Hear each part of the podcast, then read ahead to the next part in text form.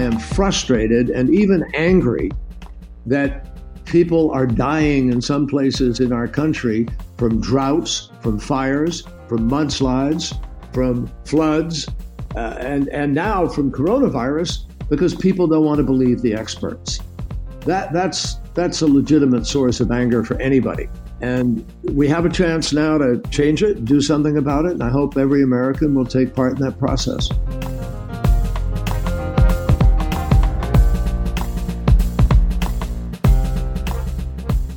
John Kerry isn't pleased. As the nation marks the 50th anniversary of Earth Day, the former senator and secretary of state says a profound lack of leadership is causing the U.S. to fall behind on climate action and in leading the clean energy economy.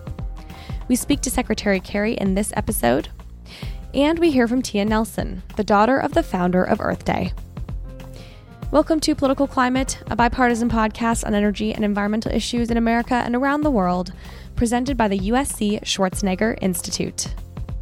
I'm Julia Pyper, a contributing editor with Greentech Media and a senior fellow at the Atlantic Council. In 2017, shortly after President Trump took office, Former Secretary of State John Kerry wrote an op ed for Earth Day explaining why he was optimistic the world would embrace climate solutions in time to save the planet, despite what he called the dysfunction in Washington. Flash forward to 2020, and does he still consider himself an optimist? In a moment, you'll hear our interview with Secretary Kerry about his outlook for the future of climate action we get his views on abolishing the filibuster, decarbonizing the power grid, the role of fossil fuels, American leadership or lack thereof on the international stage, and more. We also get an update on Kerry's World War Zero coalition. It was launched last year with a high profile cast of founding members in an effort to mobilize mass action to combat the climate crisis. The coalition's main goal is to host more than 10 million climate conversations in 2020 with citizens from all across the political spectrum. I speak to Kerry along with Brandon Hurlbut, our Democrat, on this podcast. He's a partner at the consulting firm Boundary Stone Partners and former chief of staff at the Department of Energy. As well as Shane Skelton, our Republican partner at S2C Pacific and former energy advisor to House Speaker Paul Ryan. After that, we turn to a brief interview with Tia Nelson, environmental leader, climate program director at the Outrider Foundation, and daughter of former Senator and Governor Gaylord Nelson, the founder of Earth Day. Tia was 13 years old on April 22, 1970, the first Earth Day ever. To mark the event's 50th anniversary, we get her thoughts on how the environmental movement has evolved over time. But first, here's our interview with former Secretary of State and founder of the World War Zero Climate Action Coalition, John Kerry. This episode is brought to you with support from EarthX a nonprofit environmental forum that aims to educate and inspire action toward a more sustainable future. The virtual EarthX 2020 conference and film fest is here. Online events take place through April 24th, followed by the March for Science Global Youth Forum on April 26th.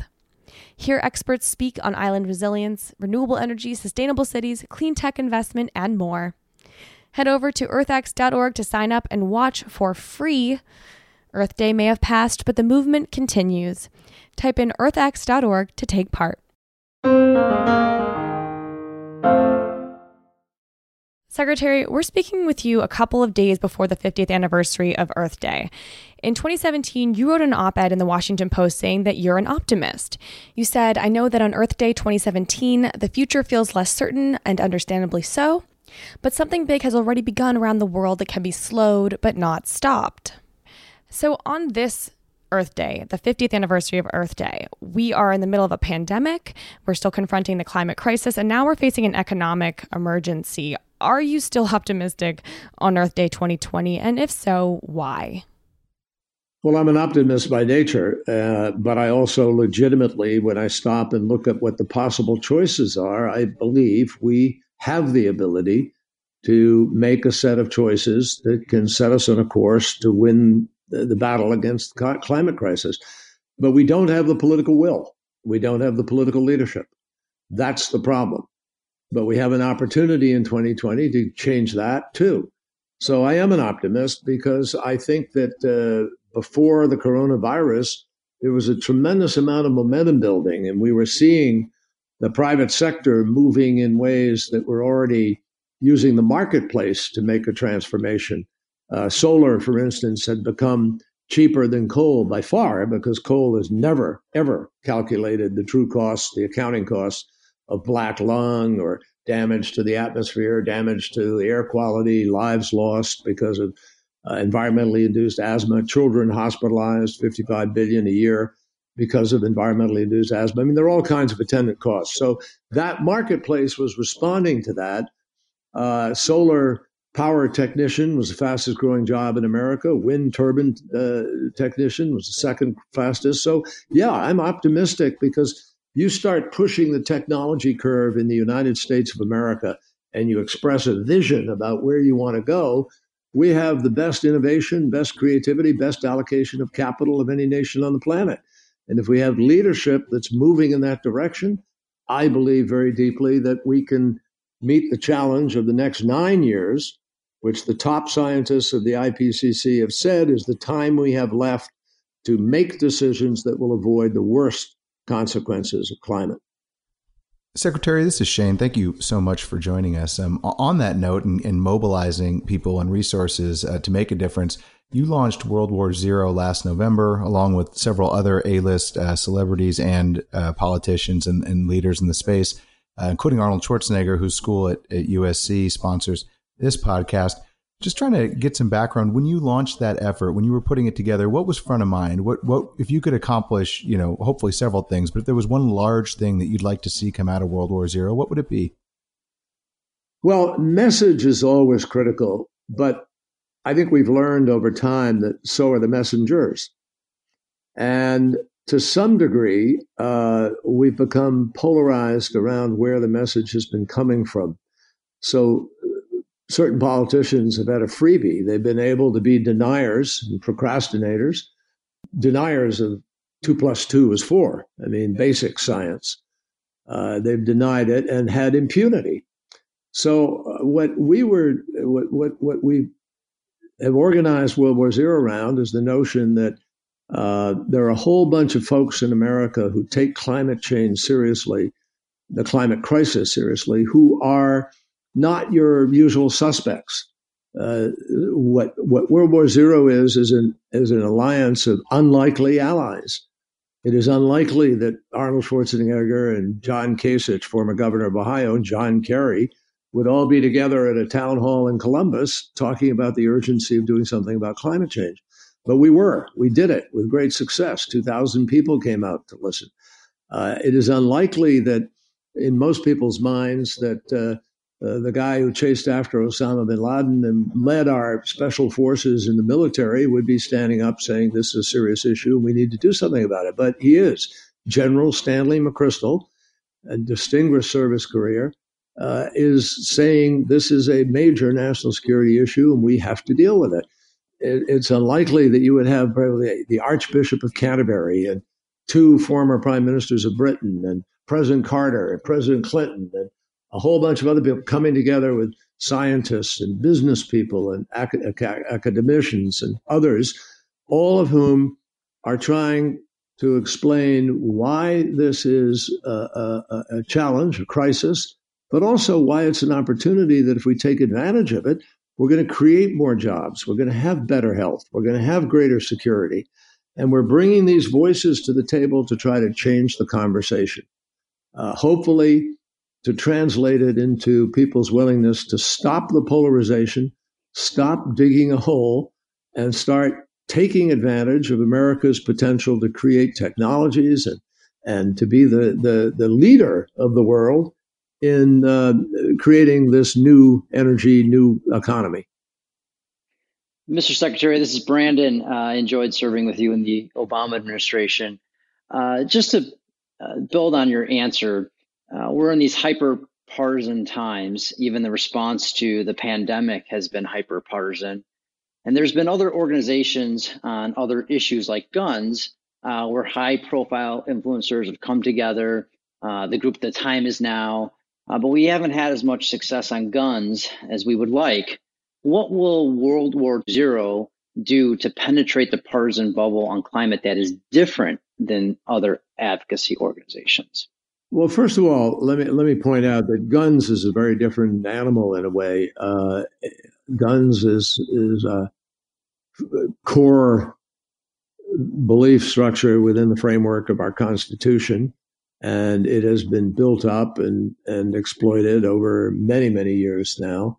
And it's a more uh, emotional, difficult issue than is accepting the idea uh, of scientific evidence showing that if you don't take certain kinds of steps that actually make your life better, uh, you're you're going to uh, uh, pay trillions of dollars of damages, and you're going to potentially die of one thing or another. Uh, I think there's a difference in those two issues. Number one, number two, uh, it's what I was saying earlier that I I think it's how you talk about it. It's how what what kind of vision are you painting to people? Uh, Donald Trump was able to go out and say to Americans after the Green New Deal came out, hey, look at what they say. They're going to say everything's going to be on renewables within 10 years. And, and he joked about how somebody's wife was going to say, hey, you can't watch TV tonight because there's no electricity.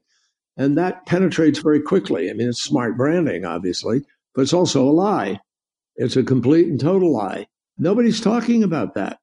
That's the classic set up the red herring straw man and, and have a debate about something that isn't the debate at all.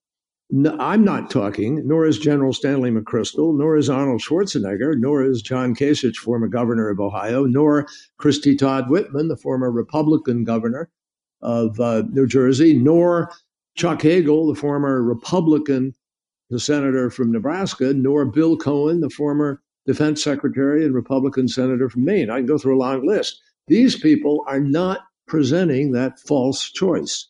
They are all talking about the ways in which the embrace of dealing with climate change and moving to this new economy has upsides, all of them quantifiable. I mean, literally, what I mentioned earlier, we do have the greatest uh, cause of children being hospitalized in the United States every summer is environmentally induced asthma. And we, the taxpayers, spend 55 billion a year on that. Do you think most Americans know that?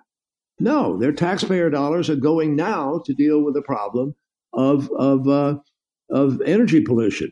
So if we take away the energy pollution, you, you get to do what people are seeing now for the first time in years all around the world because industrial work has stopped.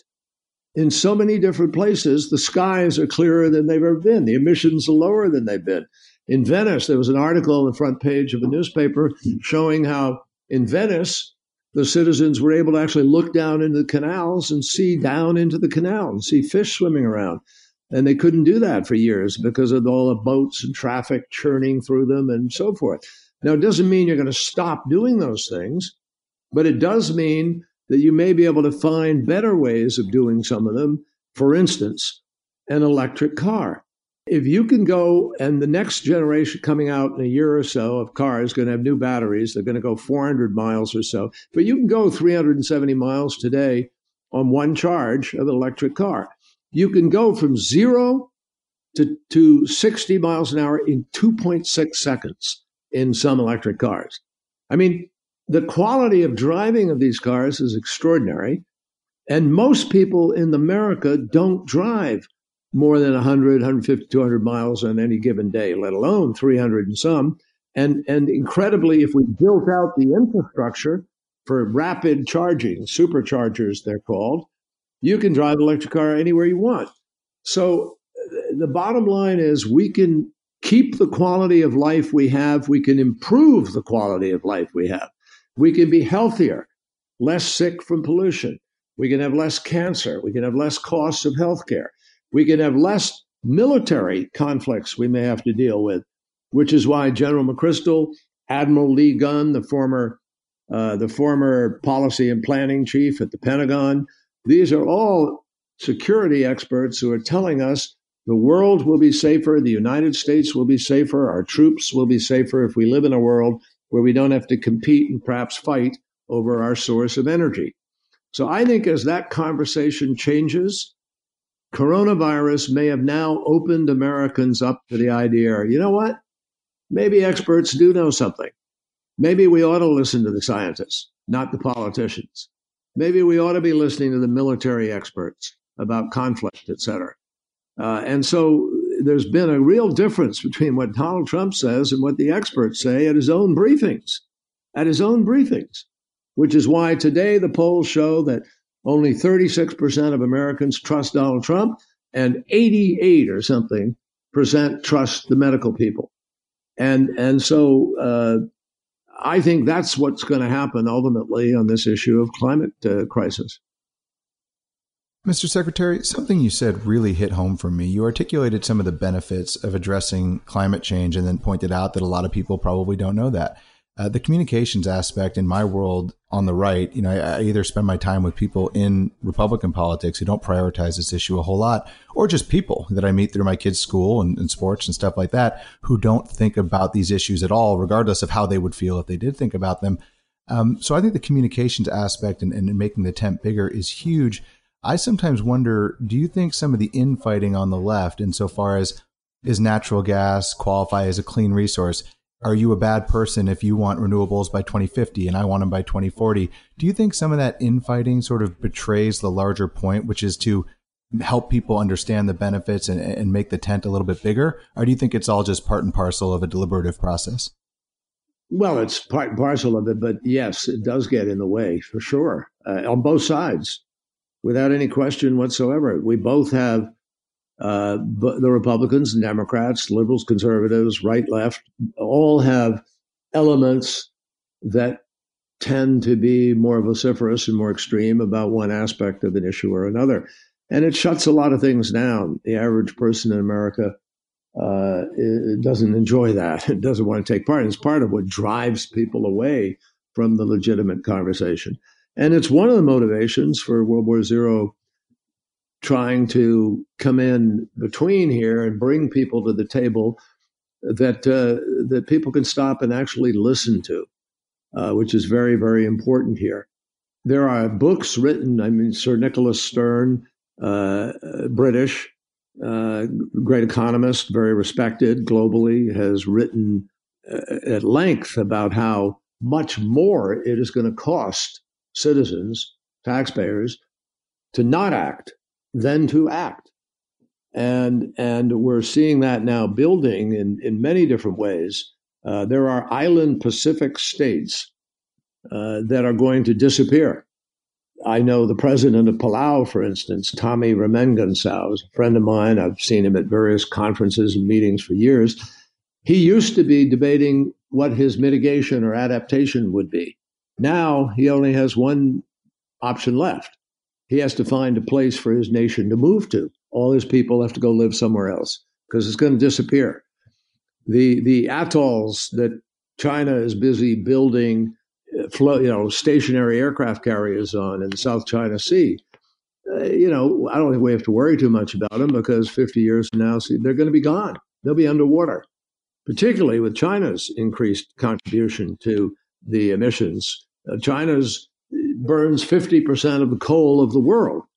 Now, I personally went to China and negotiated with President Xi and the Chinese leadership and got them for the first time to come to the table at the UN conference and be constructive and work with us. And we, together, the United States and China, announced our reductions in Beijing two years before the Paris Agreement. We did that to set the example and try to make Paris happen. Uh, now China is you know, bringing online something like 21 gigawatts, uh, which doesn't mean a lot to people, but it's just a huge amount of power, which will be powered from coal-fired plants. It's crazy. It's actually it, it, there's an insanity quality to it. But because there's no leadership pushing them to uh, a different set of choices, that's happening, and we're all going to be affected negatively by that. Mr. Secretary, this is Brandon again. I had a, a question uh, about with your Senate experience. You just mentioned in response to Shane, you know, that the extremists on both sides uh, can be uh, challenging to get uh, action done. I'm wondering, you know, right now with the way the Senate rules are, 18% of the country can stop anything with the filibuster. Do you think we need any structural changes to get meaningful policy done on climate going forward? I, think it would help. I don't think it's a sine qua non. I don't think it's the only way it could happen, but but I think it obviously would facilitate it. Sure, it would help. I mean, when I went into the Senate, I went. I was elected the year Ronald Reagan won Massachusetts. Uh, he won it twice, actually, and uh, we're not the sort of crazy liberal state people think we are. There are a few things that have contributed to it, but we were the number two property tax rebellion state in the country, Prop two and a half. Uh, we have we had busing challenges here. We've had a lot of different fights.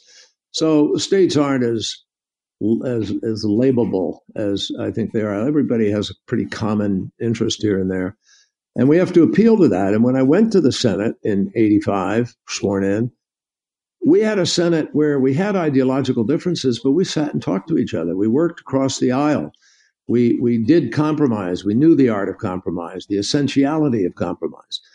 I watched that begin to change in the 1990s, starting with the Gingrich Revolution Contract for America, and then proceeding to the Tea Party and to the Freedom Caucus, and finally to a hostile takeover of the Republican Party by the current president. It's effectively what happened.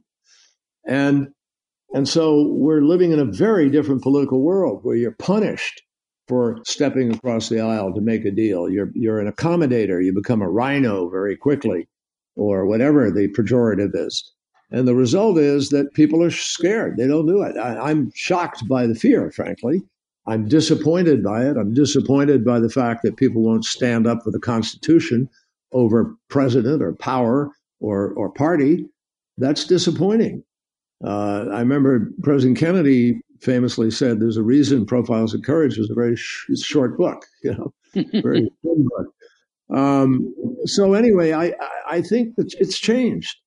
Now they threaten people in their own caucus with the potential of a primary, and you guys both know you know that that there, there's this you know oh you're going to be primaried, and I saw Arlen Specter go down because of that, and I can't remember. I mean Bob Corker is no longer there, Jeff Flake's no longer there.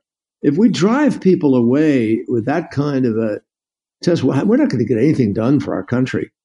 And I can tell you that I was at a number of conferences in the last couple of years since being secretary, uh, where I've heard foreign leaders of other countries standing up and speaking or their delegations, and they're overtly pushing a new narrative.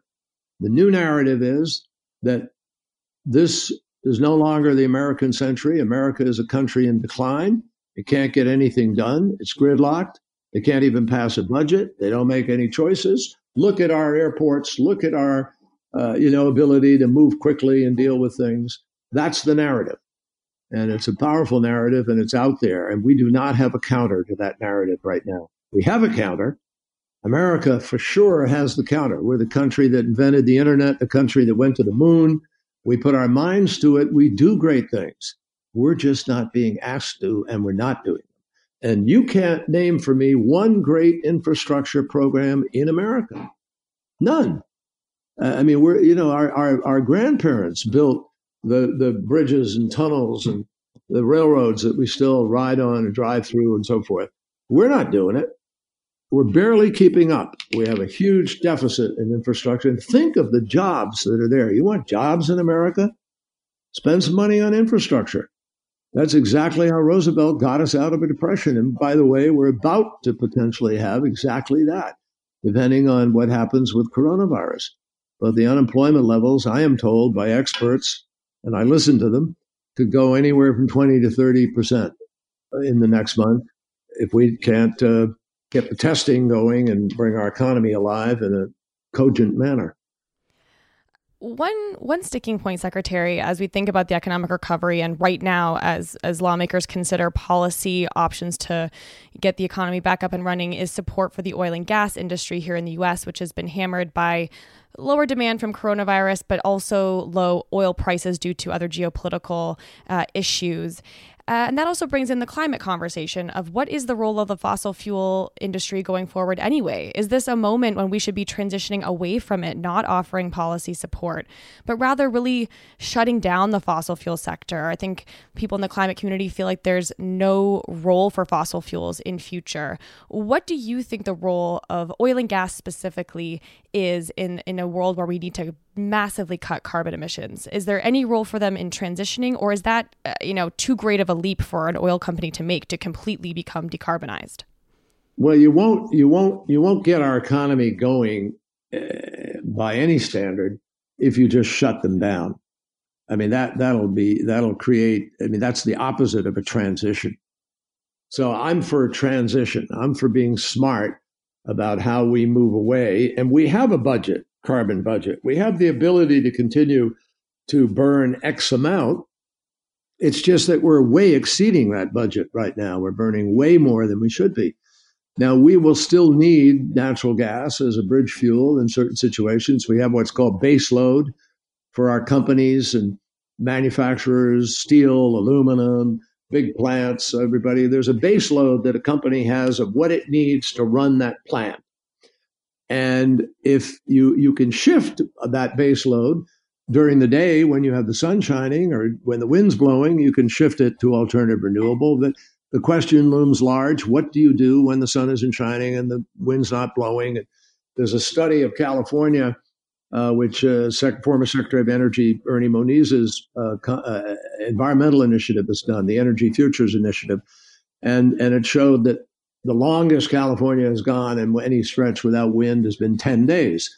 So you need to figure out where's that base load going to come from. Now, until we have better, greater battery storage, uh, long distance transmission, other things, uh, we're, we're, we're kind of hung up. We, it, it, slows the transition. It puts a presents a problem to it, but not one that can't be resolved. I mean, America, uh, you know, you, you folks know well that America doesn't even have a real grid. Uh, uh, uh we have various grids. We have an East Coast grid. We have a West Coast grid. We have a line that goes from Chicago to the Dakotas. And then Texas has its own grid we need to be able, we have a big hole in the middle of our country. We need to be able to send energy anywhere in our country. In an age of artificial intelligence and quantum computing, that should be quickly achievable for us. But we're not even building out that connection so we can do that. And we have all kinds of interstate hassles. We've got to work it out. And it takes leadership to work out how you're going to balance America's energy needs. Can I just jump in and press on, on the oil question? In some ways, I think electricity is easier to decarbonize than oil. I mean, so how do we get off of that polluting fuel? You mentioned EVs earlier, but we're not seeing the uptake we really need. And oil is arguably. Oh, no, we can get off. Look, if we want to, if we make the decision, we can transition very, very quickly. In fact, the electric power grid is one of the quickest and easiest parts of our transition. Uh, and we should be able to do that fairly uh, rapidly. You don't need oil. Natural gas, obviously, is is the wiser choice because it's about a 50% reduction in, in CO2 emissions, but it's still a fossil fuel and still emits. I mean, it's 50% less than coal or oil, but it's that 50% difference is still 100% of what nuclear, for instance, would be. I happen to be somebody who thinks that we shouldn't be giving up on the idea of having 10 or so demonstration uh, fourth generation modular nuclear plants because they're zero emissions. And maybe that's the reserve if we can't find the other technology or move fast enough to renewables. And, and I'm for looking at the all of the above kind of solutions here that get the job done, do it in a smart way. But uh, look, bottom line is uh, we've got to move faster off of fossil fuels, and we've got to do. We should be providing the incentives for the alternatives, not providing incentives for the prolonged build out of a whole new infrastructure uh, that ultimately is going to be a stranded asset. Mr. sector is Brandon again. You know, a lot of the discussion on Capitol Hill right now uh, for clean energy policies is, you know, tax credits, many of the things we did in the Recovery Act that were successful. But you talked about we have got nine years to turn this around. Your organization, World War Zero, the spirit of it is a World War II mass mobilization. Do you think there's an opportunity to get policies done uh, like we did in World War II, government owned, contractor operated facilities, to have a mass, you know, industrialization of the infrastructure that you're talking about to move faster? Or do you think in the current political environment, we're just like tax credits and other policies are the best we can do. I do believe that there is an opportunity here to change the paradigm, yes. And the war analogy is not it's not made up. It's it's but it doesn't have to be the full measure of what you just described. I mean, I'm not for taking over companies. So I mean, Ford Motor Company was enlisted to make the bombers, and it, it did it because we needed to win the war. And and the workers there turned out an extraordinary, I think B twenty four one one I mean something every five minutes or something. It's just stunning what what was achieved. Um, we need to be producing uh, vehicles very rapidly that are not uh, polluting vehicles. Uh, give you an example. I've, I've, become very aware of and may be involved with a company down in Arizona that's uh, called Nikola, uh, Nikola mm-hmm. Energy Company, and it's producing an, a hydrogen energy long haul truck.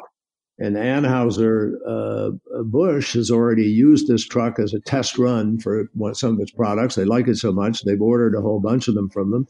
And this company is now in a joint venture with uh, a company with uh, Fiat Chrysler in Europe to produce some of these trucks. And I, I you know, if it works, uh, that's the future, folks. And we ought to be encouraging that future. This is a long haul truck that uses hydrogen. And as long as you're producing the hydrogen in a way that isn't highly intensive carbon, uh, which can be done, it's going to be done over time. It's not there yet you ultimately could get to a no carbon production of hydrogen. Hydrogen itself is no no emissions. And all of a sudden you've got a truck driving 500 to 750 miles on one one tank, one fill up, and uh, you've changed the face of uh, the emissions curve. This can happen. And if we were to provide the just incentives, economic, uh, like we normally have with tax incentives or deductions or a direct subsidy for a period of time, a, a whole lot of people in the market will rush there. Why? Because that's where the money is. That's how the market works. And and so I, I I think we could really excite a whole lot of activity. We ought to be putting a huge amount of money, more than we've put, I mean, like the space race, into storage because whoever solves the storage problem is going to make trillions of dollars. And it's going to be incredible for our economy because we've really won the war then. I mean, if you have storage of 25, 30 days, then you can move to renewables with impunity. And this notion that, that we have to go back to fulfilling our economic dreams by using the old fuel that we know is doing damage is literally the, the definition of insanity. I mean, insanity is when you know something's not working out, you keep doing the same thing.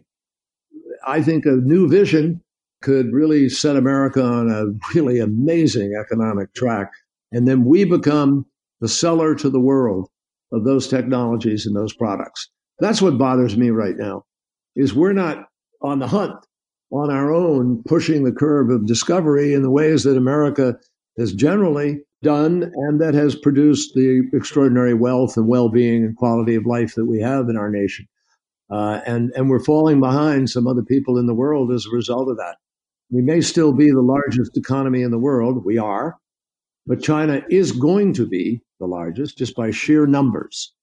And the question is going to be whether we're going to build out the infrastructure of the 21st century have airports that rival the airports of the rest of the world, have trains that can go 300 miles an hour.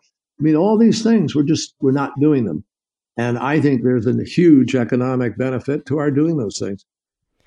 So I think I hear a mix of optimism and some pessimism there, Secretary, going back to the first question. Well, not pessimism, but you do hear a frustration.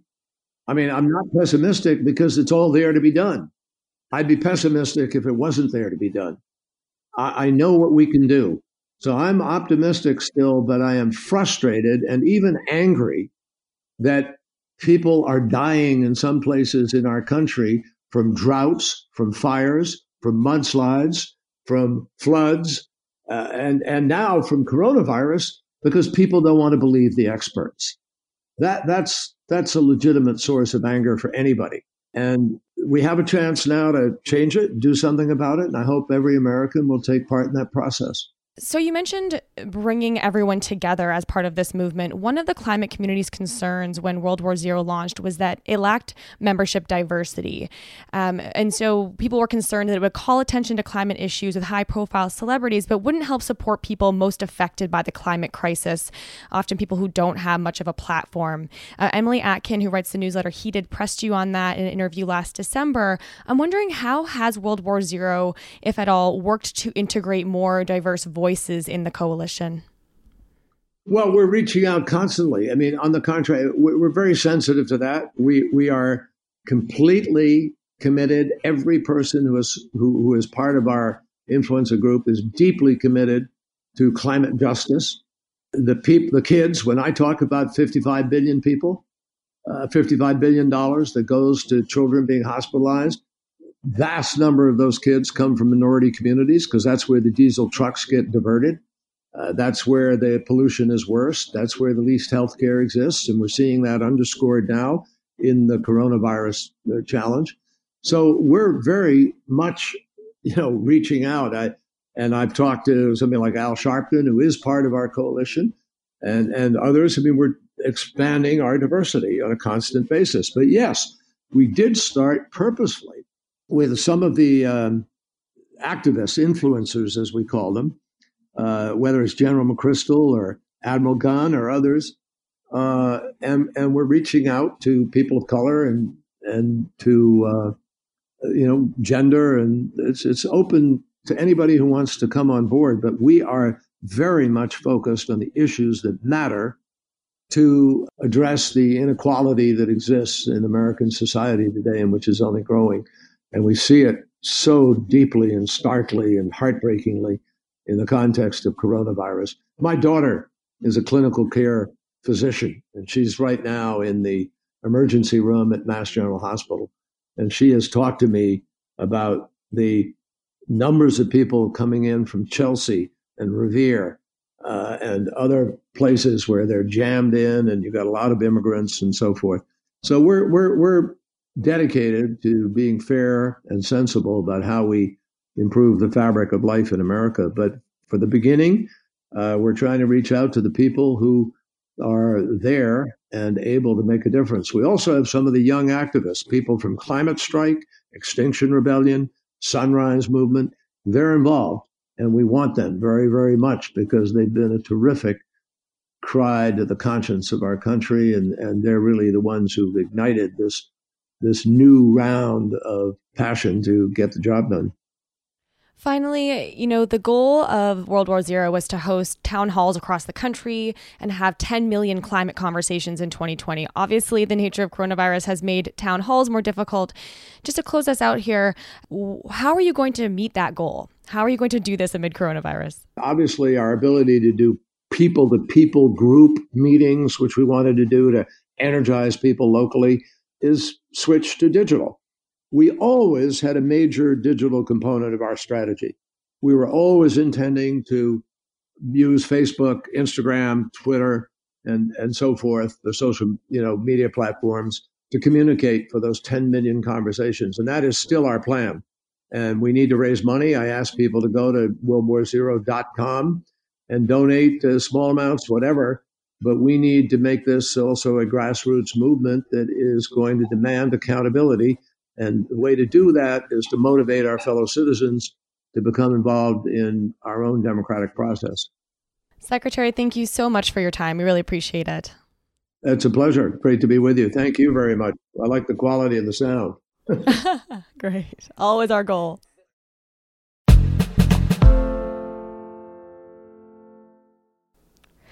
Tia Nelson is the Climate Change Program Director at the Outrider Foundation, an organization working to end the threat of nuclear war and reverse the course of global climate change. She's also the daughter of former Senator and Governor Gaylord Nelson, the founder of Earth Day. This week marked the 50th anniversary of Earth Day, which first took place on April 22, 1970. As a longtime champion for conservation and climate education, I wanted to get Tia's perspective on how the environmental movement has evolved over the decades.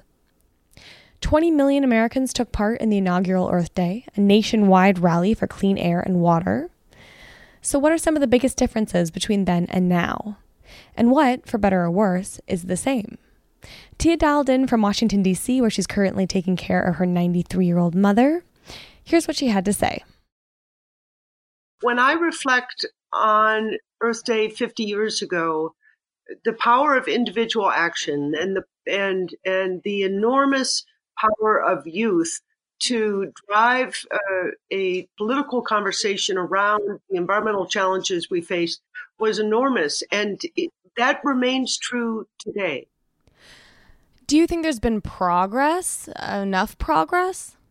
Well, th- those are two different questions. Uh, there's been enormous progress. When my father founded Earth Day 50 years ago, there was no Clean Air Act, there was no Clean Water Act. Soon after the first Earth Day, a Republican president created the Environmental Protection Agency, Richard Nixon created the Environmental Protection Agency to protect everyone's right to breathe clean air and drink clean water. These were things that we might take for granted today that didn't exist then. Smog was in every uh, was plaguing every major city in America. All of the major uh, rivers in America were unswimmable and unfishable. Uh, we've made enormous progress in, in many, by many, many measures.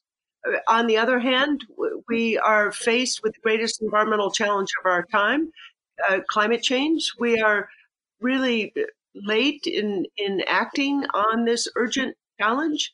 We're politically divided, though that is not unique to American history. Think of what was happening uh, in the 60s. My father's call to action on the first Earth Day was successful beyond his wildest dreams because of a grassroots response to his call to action.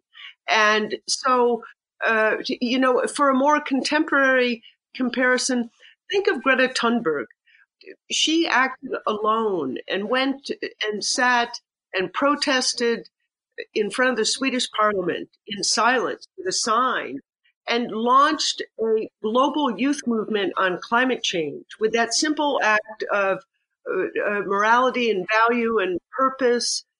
And it had an outcome that was unimaginable to her, as it was to my father, because the it, 1970 was a very politically divided time. But my father was brilliant at reaching across the aisle and building bridges and uniting people to protect our rights to a clean and uh, environment and a prosperous economy. And he was brilliant in that way. And, and so that call to action for bipartisanship to address issues which affect each and every American and everyone who lives on this planet, that is not a partisan issue.